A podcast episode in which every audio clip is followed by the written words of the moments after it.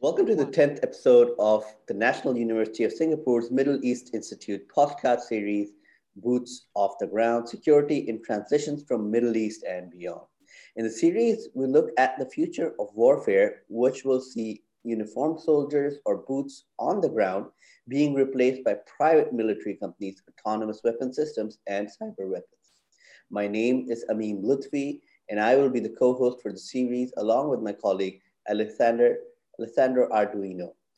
We're very glad to have with us today Candace uh, Rondeaux, a professor of practice in the School of Politics and Global Studies at Arizona State University and a senior fellow with the Center on the Future of War.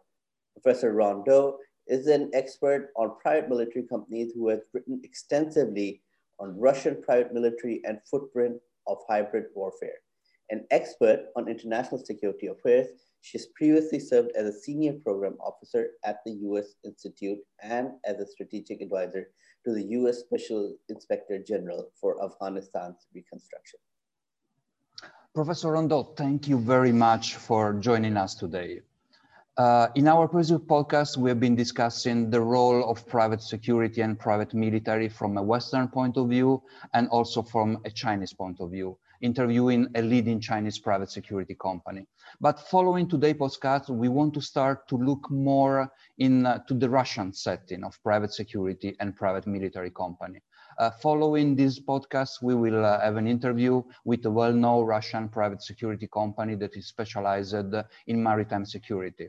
But uh, we would love to start this new set of our podcast uh, looking uh, especially at your very well received publication, that is Decoding the Wagner Group, analyzing the role of private military security contractor in Russian proxy warfare.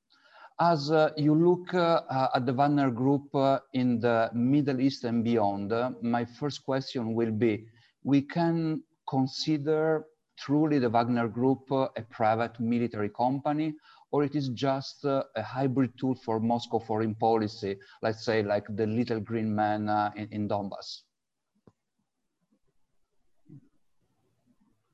So, um, first, thank you for having me. Uh, it's it's great to be here talking with you about this really interesting and unique um, time in the history of military evolution, especially for Russia um, you asked the question about sort of where does Russian private military security contracting fit into uh, Russia's overall military posture, its strategy?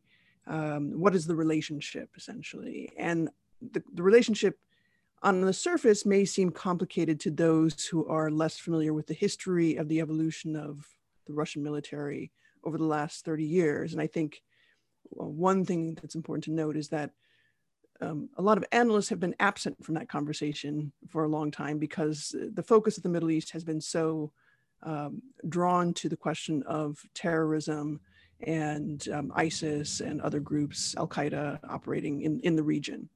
Uh, having said all that, uh, Russian military private contractors evolved out of two big moments in Russian military history and also kind of Russian history generally in, in, re- in the recent past. The first, obviously, is the collapse of the Soviet Union, uh, precipitated a, a, a, huge shift in the way the state controlled aspects of the military industrial complex.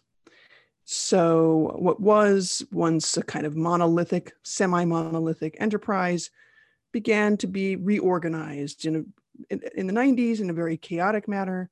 Um, and then progressively, after Putin uh, became president and began to lead the country in a new direction, um, there was a little bit more concerted effort to reorganize along the lines of a military force that would mirror um, or be a peer to uh, the United States and other Western militaries in that um, it had a logistical arm uh, that could provide support for um, critical infrastructure. So, for instance, we know uh, early on, uh, one of the first experiments with Russian private military contractors was in Iraq. Uh, where you know, there was already an existing relationship between Russia and Iraq. Uh, and when the war began in 2003, um, you know, already there was there were Russians on the ground supporting the building of the electrical grid in Iraq, right? And that had been going on for 10 years, building pipelines. So, um, on the one hand, this has been a phenomenon that's been around for a long time.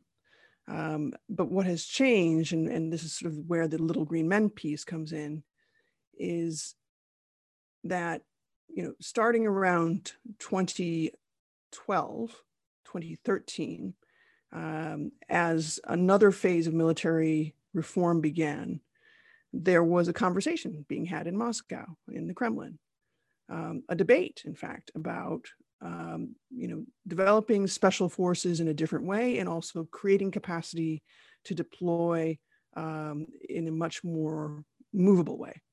And, and low uh, existing organizations that had already begun uh, working in primarily maritime private military security uh, began to um, prepare for different types of operations. And, and, Ukraine was the first instance where we saw them deployed um, in small, uh, movable, again, maneuverable troop formats, reconnaissance, uh, small reconnaissance battalions um, that would then break down.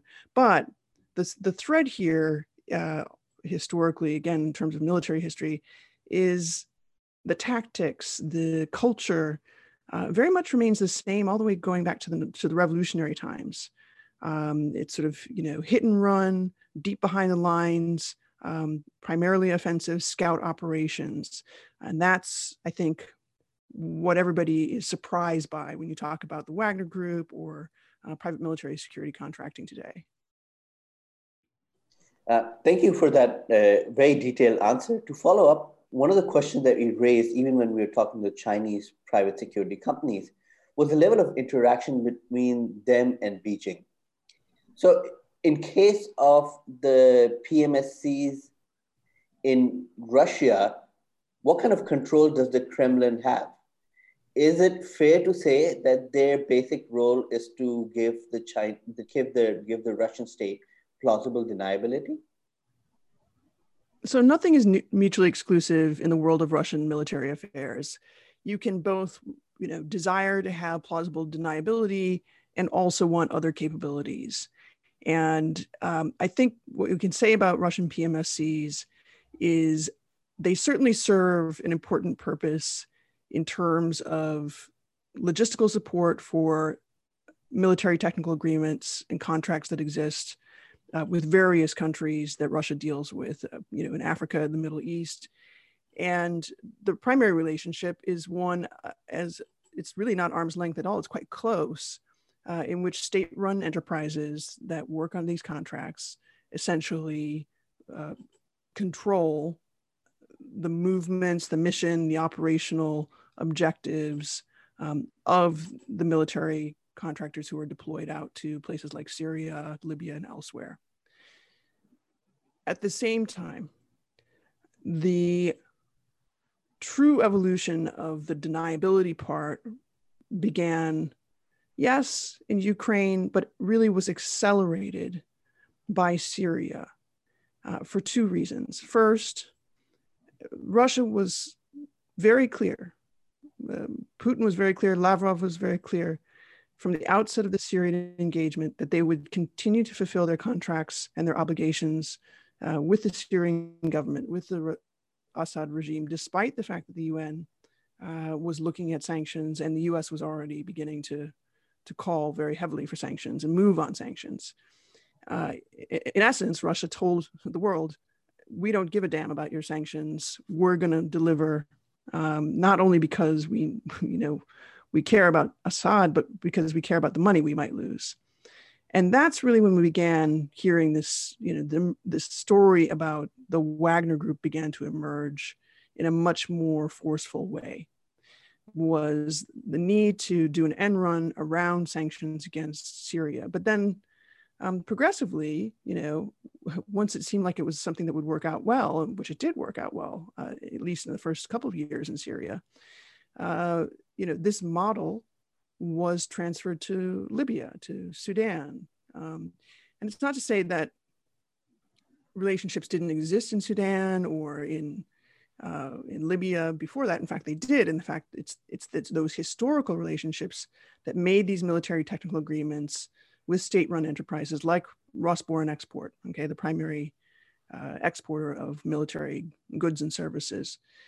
Um, that relationship already existed. It, the difference here is that what Russia wanted plausible deniability for at first, right, in Ukraine was for the existence of these small scale scout groups that were essentially assassinating um, troublesome separatists and trying to get the war back under control during the Minsk process. In Syria, progressively, the mission became uh, plausible deniability for offensive operations to seize territory uh, where there were oil and gas interests uh, that Russia was interested in. Same in Libya. Um, so the, the reasons for plausible de- deniability evolved, but generally speaking, um, it wasn't just because they didn't want to escalate um, kinetically, it was also because they were concerned about the repercussions of potential further sanctions for dealing with other sanctioned actors.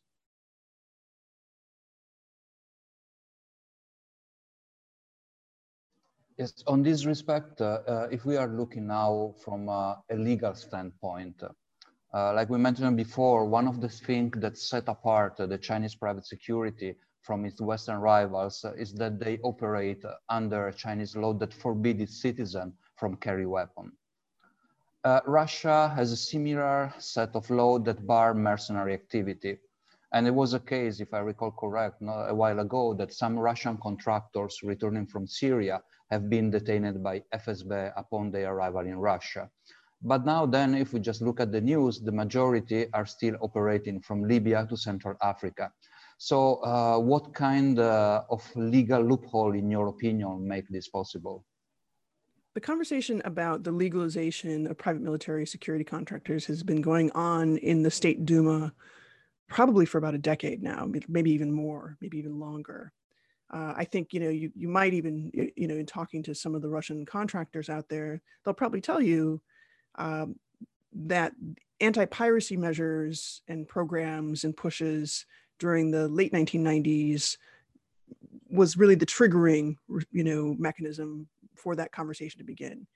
Um, because as russia's you know navigational lines were imperiled in in sudan and somalia uh, off the red sea coast uh, this question of legalizing private military security contractors began. So first um, it's important to understand that yes, there's a prohibition under Russian law, but there's also a debate about the legality. And um, I think increasingly, as more news comes out, as more casualties pile up, as more embarrassments pile up, that debate becomes progressively more heated, though obviously it's difficult to have that um, a shift in policy under the current regime uh, move very quickly.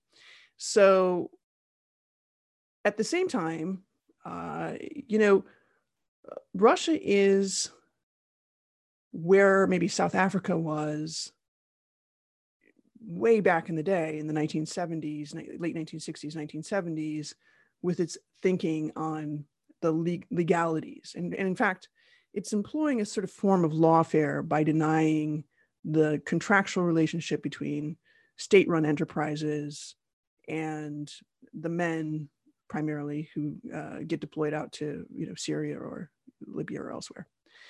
Uh, in reality, the problem isn't necessarily just Russia's; it's also that international law uh, has not kept up with the times, and you know under the Geneva Conventions, under Article uh, one and two, there are different definitions, but essentially it assigns this kind of, it has this squishy definition of mercenary be- behavior and activity as um, doing things for profit, you know, for, for financial gain.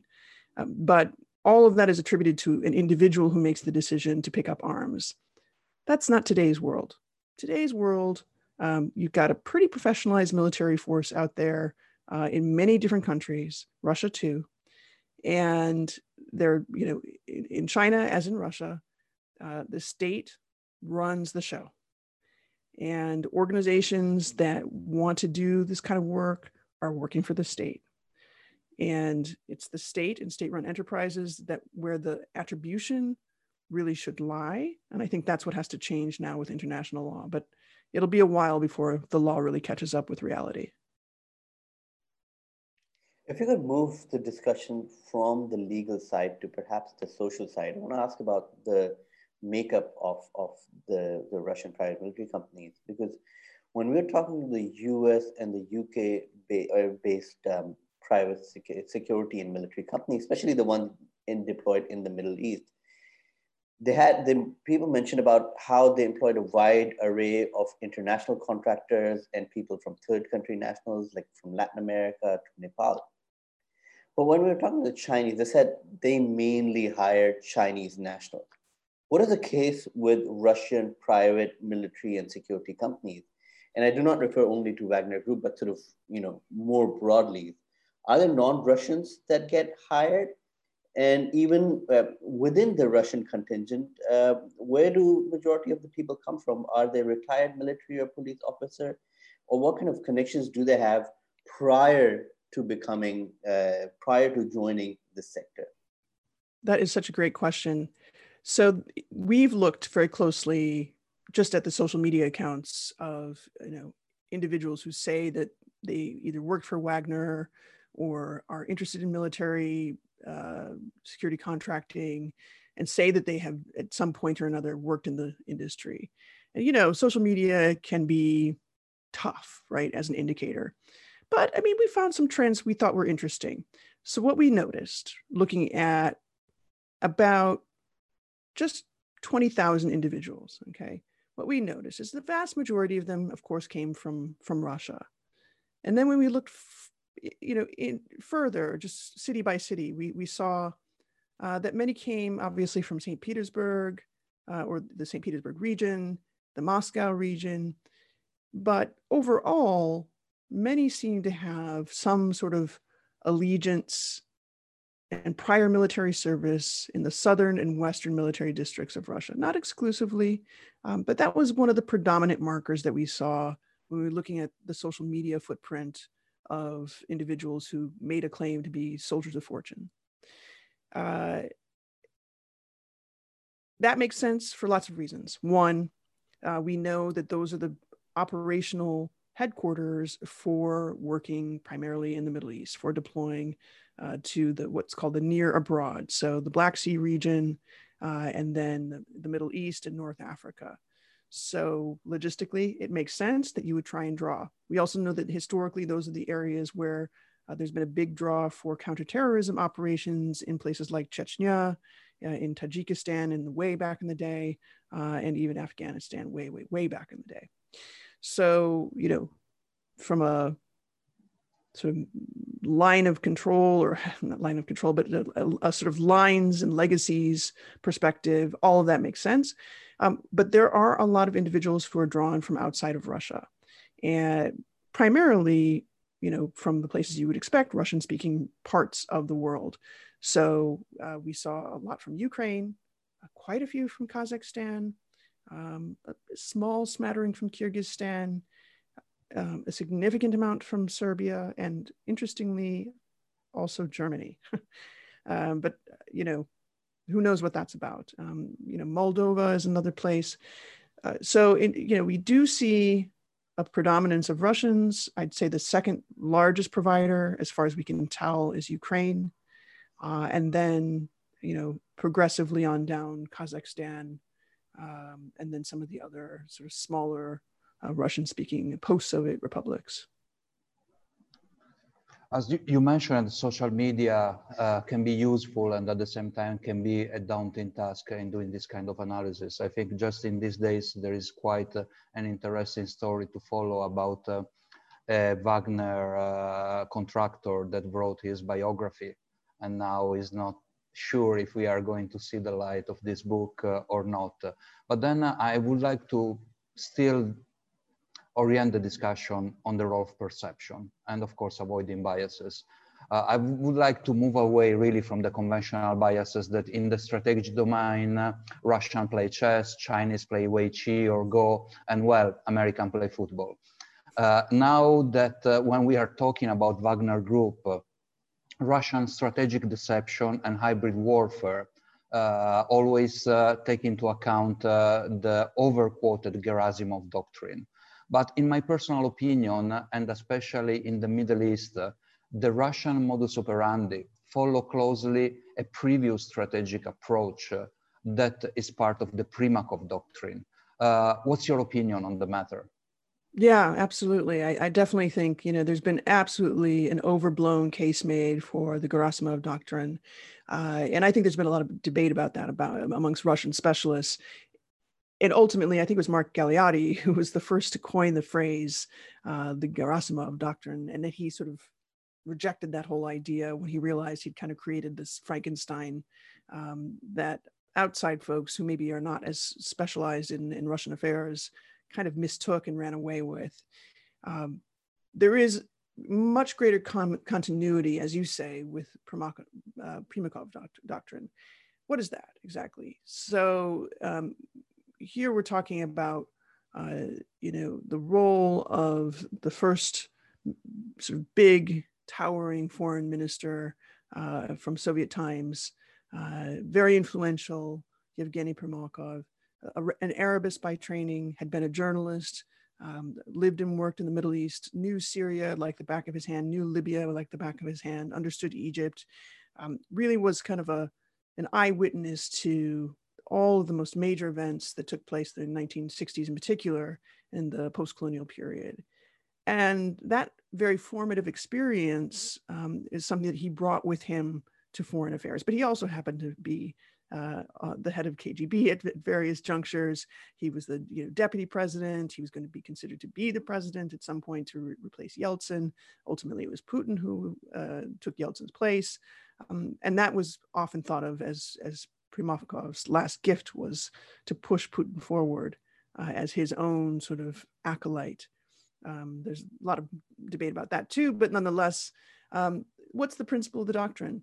That Russia must always have influence and the ability to navigate the waters of its near abroad, so that's the Black Sea region, uh, the Eastern Mediterranean, and it must always have a path through those navigational waters uh, far to the far east. And so, and that that lesson is taken from you know, the Great Russo Japanese War of 1905, in which Russia was defeated primarily because it didn't have that passageway, couldn't uh, quickly deploy, couldn't find ways to maneuver uh, along the seas.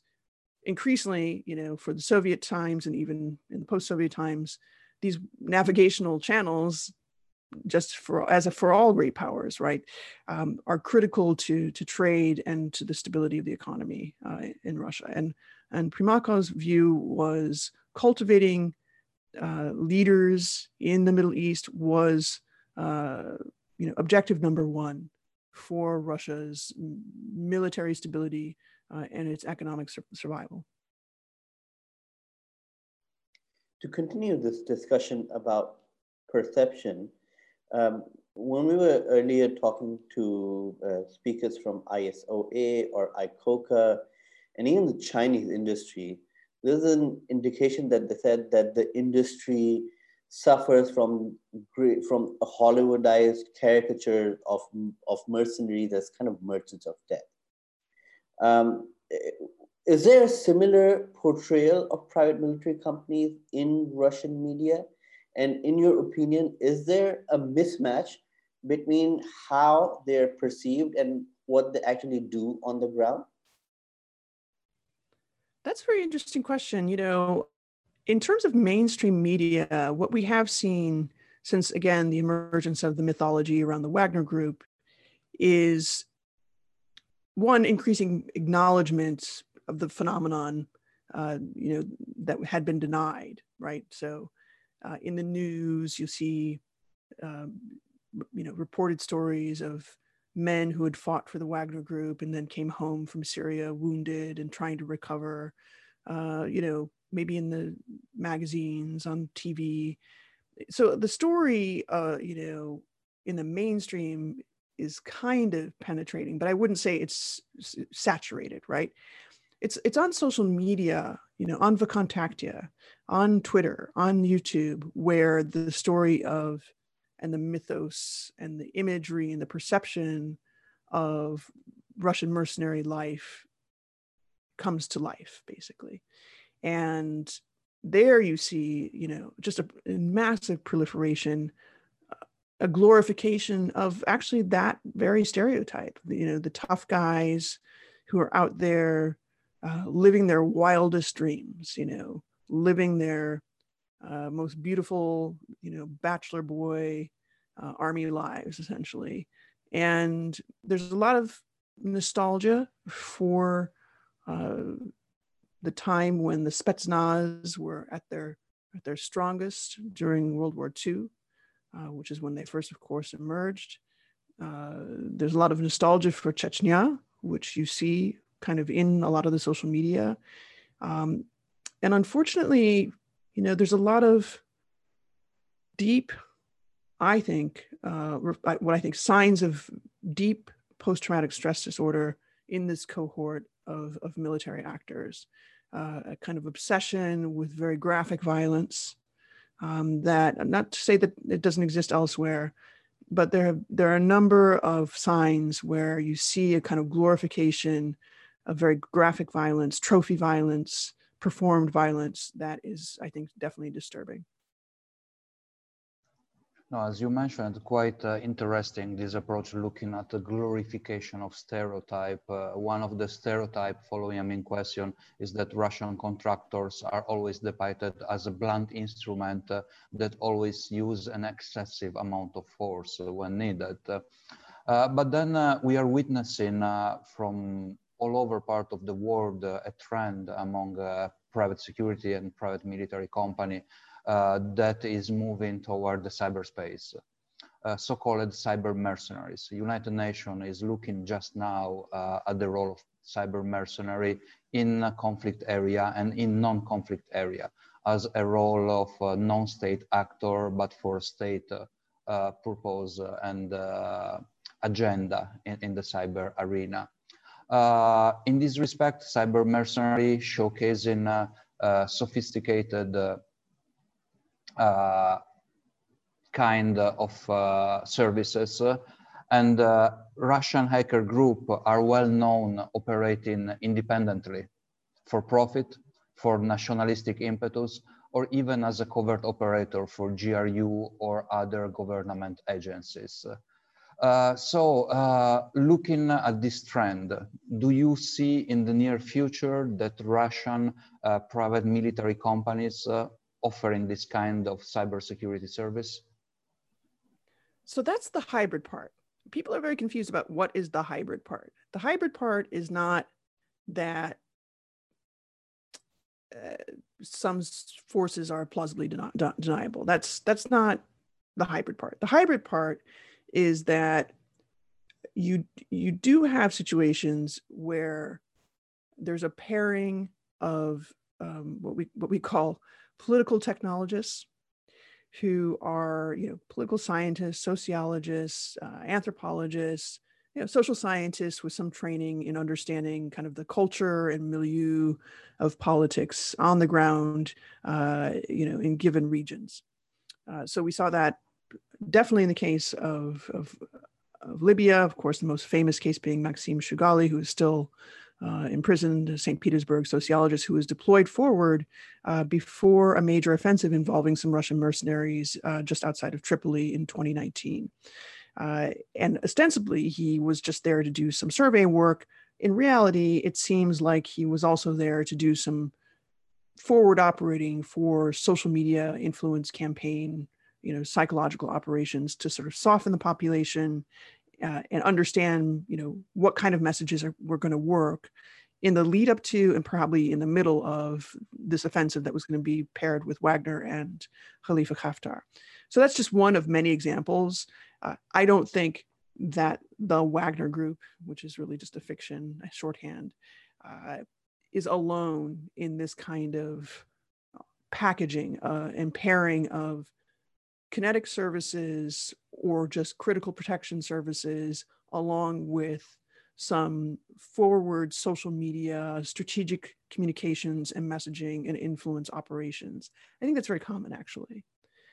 What is, I think, increasingly worrying, yes, is this trend toward pairing those types of political technology services with um, sort of your standard military protection and or you know forward operation services with attacks on critical infra- infrastructure in advance of or in the middle of an operation. Uh, that's some dangerous stuff that, again, because there isn't a lot of transparency, a lot of ownership, in fact, a strategy that is meant to actually manage escalation risks only increases it because you cannot attribute you know particularly where the target is a western target let's say in europe or the united states um, there's a temptation i think on the other side to have it well it's the russians they did it. Uh, and you know that can re- result in some big mistakes. I think there's a real danger that this sort of threefold package ultimately is a strategy, it's a recipe for escalation instead of managing escalation. Speaking of escalating conflict, if I could get you to speak on a specific incident that was, you know, in the that covered the headlines in a lot of places. I'm specifically talking about the battle, battle of Khasham, where a group of Russian soldiers, officially classified as volunteers, came directly into American military's line of fire. And the incident raises an important problem of international coordination between private military. Do you think such problems will necessarily plague private military in the future about how do you how do you tell sort of another another international contingent when sort of everything is going behind doors about you know look we're going to be here we're going to be practicing here or we're going to be in this up in this field is there a better way of coordinating between the different private security companies private military companies the international forces and so on so that's an interesting scenario uh, that happened in in 2018 in Syria, We had a clash of Russian mercenary forces on the ground near a ConocoPhillips plant, a gas plant. It was a sort of major prize uh, in Deir that everybody was trying to get after, basically, and control. And it actually had been contested um, throughout the Syrian civil war, right up until the point where this clash occurs in, in February of 2018 interestingly, you know, a lot of people don't know this, but there was actually like a coordinated effort between the United States and Russia that had been going on for a good nine months to try and ensure that this kind of incident didn't happen. So there was a what was called a U.S. Russian deconfliction cell uh, that operated uh, primarily out of uh, Kuwait, with some coordination uh, forward in in Khmeimim in the Syrian um, headquarters for for the Russian forces.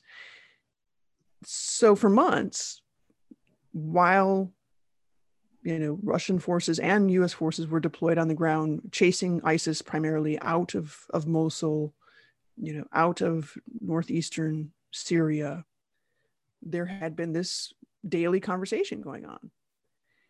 And what I, my understanding is that, in fact, there were a number of probing attacks or probing operations along what was a dividing line along the Euphrates River that the Russians and the Americans had agreed on. And the Russians kept coming out of the box, as it was described to me. Um, they kept probing the edge to see where they could get because they were keen on pushing the Americans completely out of Syria over, overall. And instead of having the Russian regular military do this, which of course would have been an extremely escalatory uh, move, they had contractors doing it. And that was the plausible de- deniability piece, which, well, we don't know. You know, yes, we're there. No, we're here.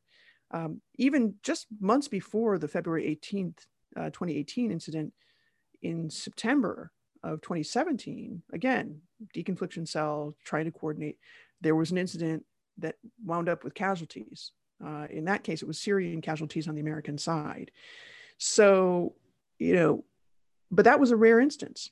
In, in Libya, there is no deconfliction cell, right? Now, there's no American troops on the ground at, at the moment, but you can see that this, this lack of um, communication, coordination, at least acknowledgement of private military security contractor operations on the ground can become quite dangerous and can escalate things. And that's exactly what we've seen, I think, in the Libyan case, where there is no failsafe, there is no means to mediate, basically. So to answer your question, yes, that would be great, but I don't know, you know, how you would incentivize that for militaries that are, are working with private contractors.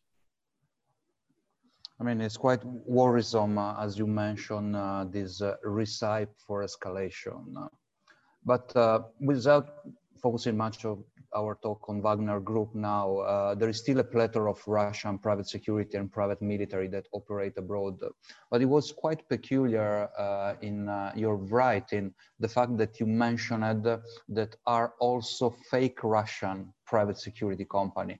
And I, they are a part uh, of Russian disinformation campaign. I mean, it doesn't come strange because disinformatia is a typical Russian word but uh, I would love to have more uh, comment on this respect. Thank you. Right. So part of the diversion here is who's doing what, right? And we've seen all kinds of different stories popping up, sometimes on social media, sometimes on sort of popular, often Ukrainian channels um, online, right? Um, bloggers on different channels that are of interest primarily to military watchers. They'll, they'll, cite somebody, it'll be the Patriot Group, you know, suddenly, and then a picture of somebody, you know, popping out, you know, up from the parapet. Uh, there was a pa- Patriot Group, there was SHIELD, and there are a lot of different contractor groups out there. But it's not it's not right to categorize them as you know 20 different blackwaters. It's not 20 different blackwaters. It, you know, it's 20 different contingents for one state run enterprise in one particular region. Uh, yes, there's a lot of diversionary disinformation uh, about, you know, who is doing what, and nobody understands exactly how all this works. And in fact, the Wagner Group itself is a disinformational fiction. you know, it, it primarily refers to legacy operations for um, particular companies. I think I, I, won't get too much into that except to say, um, you know, most the, the better ones, the better well-known ones, you know, Rosneft, uh, you know, Rosoboronexport, uh, Export, you know, big companies, STG, that operate in, in heavy industries that need to have critical protection for their service delivery. Some operate in a more you know, offensive orientation, but that's very area dependent, right? Um, RSB Group, which you know I think you may end up talking to, uh, they're very well known. They mostly do maritime work, but the reality is they are also in Libya. Everybody knows that.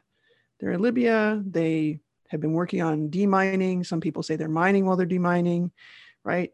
So, um, yes, there is a lot of fiction at play, and it's quite purposeful. Again, it's it's about sort of shrouding, not necessarily just the operational piece, although that's important.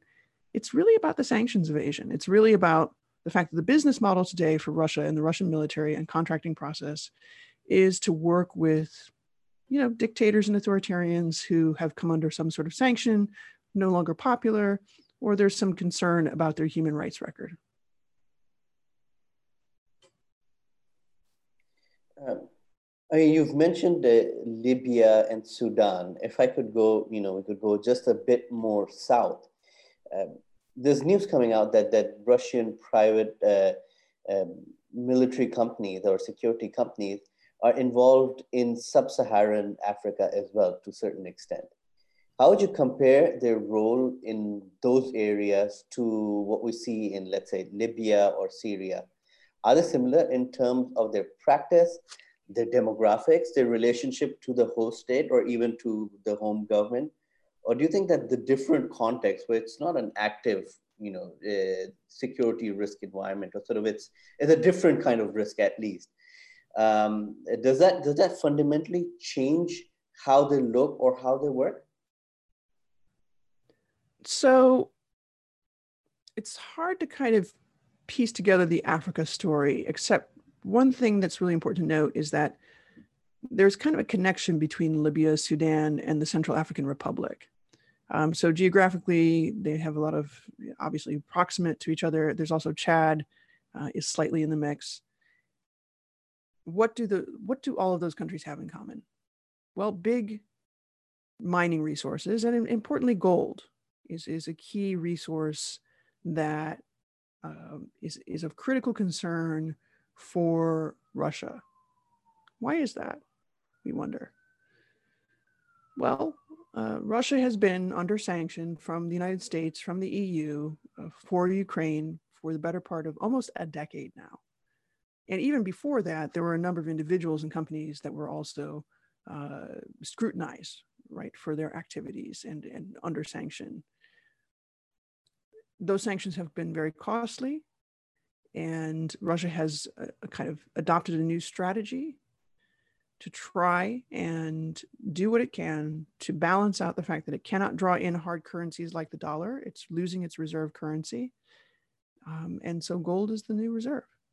So, a big motivation for a lot of what we're seeing is well, those are places where gold can be mined, other precious metals that are useful and um, not as fungible, right, as uh, as the dollar is today in in the Russian Federation. So typically the pattern is yes, in sub-Saharan Africa, um, the attachment contra- contractually is usually to some sort of mining enterprise or some sort of oil and gas enterprise, not exclusively, but generally. So unlike the Chinese, where there's a lot of road building going on, there's a lot of dam building going on, the primary industry attachment is around natural resource extraction. Um, there's a, there may be some exceptions here uh, you know, one obviously very big one is of course arms delivery. So again, where there's a military technical agreement, state to state, Russia to Central African Republic, um, you know, where Russia actually gained an exception uh, to sell, I think, a bunch of AK-47s and you know, small arms essentially to to CAR, despite the fact that there's a UN um, provision for sanctions. Uh, it did get a waiver, uh, and it's since giving that waiver, it has tried to expand its footprint there and has been successful. Um, in Mozambique, same deal. It's an, it's an oil and gas scenario there too. Uh, Madagascar, same deal, oil and gas. So that's the primary um, relationship, and that's who is drawn to that work. Essentially, people who have experience in in training uh, you know, local contractors as well to do to guard, uh, you know, places of importance. No, when you just mention uh, mercenary and extractive industry in Africa, it immediately came to my mind uh, the time of executive outcome uh, and all the stories around Blood Diamond. But now if we move from Africa and the Middle East to an area more near to us, that is Singapore, Singapore is a very attractive port uh, and one of the leading logistic hub uh, in Southeast Asia. And most of our previous guests foresee an increasing role for Singapore, uh, especially in the insurance uh, sector related uh, in the kidnapping for ransom uh, or anti-piracy. it's a very niche but profitable sector and as well uh, as a possibility for Singapore in becoming uh, an increase, having increasing space as a regulator hub for the Asian private security market. Uh, do you see Singapore as a competing ground for the provision of made in Russia private security service? Very good question. Actually, you know, I, I think people have not examined the question of um, insurance and reinsurance services in and how they fit into the growth of the Russian uh, military security industry. my understanding is actually there are a number of semi reputable companies, uh, Russian, that have registration in Singapore uh, because they know that they need to be there in order to, to, I suppose, supply their services to insurers who are in the business uh, of providing, um, you know, underwriting essentially big missions, underwriting, you know, complicated situations in complicated places. So actually, there's probably more synergy uh, between Singapore and Russia than there is competition. But again, I think that bears exploring. Thank you for that illuminating sort of you know entire talk. Really, uh, I want to end by asking you a question that we've been asking all of our guests, and that is, what will the future of warfare and security management in a complex environment look like in, let's say, the coming 30 years? I want to see if you can answer it specifically while talking about Russian, uh, you know, private security sector and the military industrial complex more broadly? 30 years is a long time. So maybe I'll try and break it down into bits and pieces. So Russia's private security industry faces a couple of challenges over the next five years, maybe 10 years. The more we come to know and understand you know, about the business model, who is doing what, how the organizations operate, what's the command structure, uh, the more difficult it becomes for Russia to deny it has an interest in the operations of Russian private military security contractors abroad, uh, or that there's even a connection between the state and uh, these operators on the ground. And I think that's already beginning to happen. And that's a real challenge. Why is that a challenge? Because we just saw the EU, for instance, um, began to impose sanctions on one of the alleged financiers of Russian private military security contractors for the first time uh, after you know years of the United States haranguing the EU. Uh, finally, you know, it has become clear that something has to be done. So there's a policy concern, right, for, for Russia and whether or not it can continue to operate with this level of intransparency and not incur damage over the long term? I think the answer is there will be damage, it will be difficult. Um, there will also be questions about human rights abuses, and that um, is not going to go away. And in fact, I think what we're going to find, uh, as we see with the MH17 case, with the shoot down over Ukraine uh, of the Malaysia jet uh, liner back in 2014, you know, there you already have civil litigation where there may be a concern for the Russian state because what we know is that it wasn't just a group of you know random separatists on the ground in Ukraine. There were probably forward operators who were on contract uh, for Russian state enterprises in the region at that time. Um, I think we're going to see more and more civil litigation from individuals who are impacted by Russian military operations where there's a contracted op, uh, element. From a kind of global affairs perspective, there is a risk also that other countries look at Russia's model and say, why don't we do that? And I think, you know, even the United States, you might find people in the Pentagon saying, well, why can't we do that? Uh, there, and there are reasons you can't do that because A, the laws of war, at least uh, as the US administers them, simply don't allow for that. Um, and also, it really causes you know, political challenges in a democracy. Uh, so, uh, but increasingly, I think what you're going to see is it could change the tempo of what would be small bore civil wars or insurgencies uh, and escalate them very quickly, expand them, uh, you know, beyond borders, particularly in Africa. I think there's a deep concern uh, about um, Russia's impact on Africa, and it can be quite deleterious if it's not brought under control.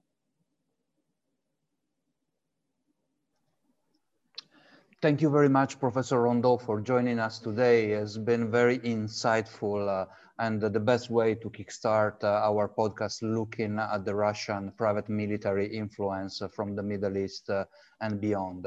And uh, I would like uh, to conclude this podcast, thank our colleague at the Middle East Institute, National University of Singapore, without whom this podcast would never have been possible.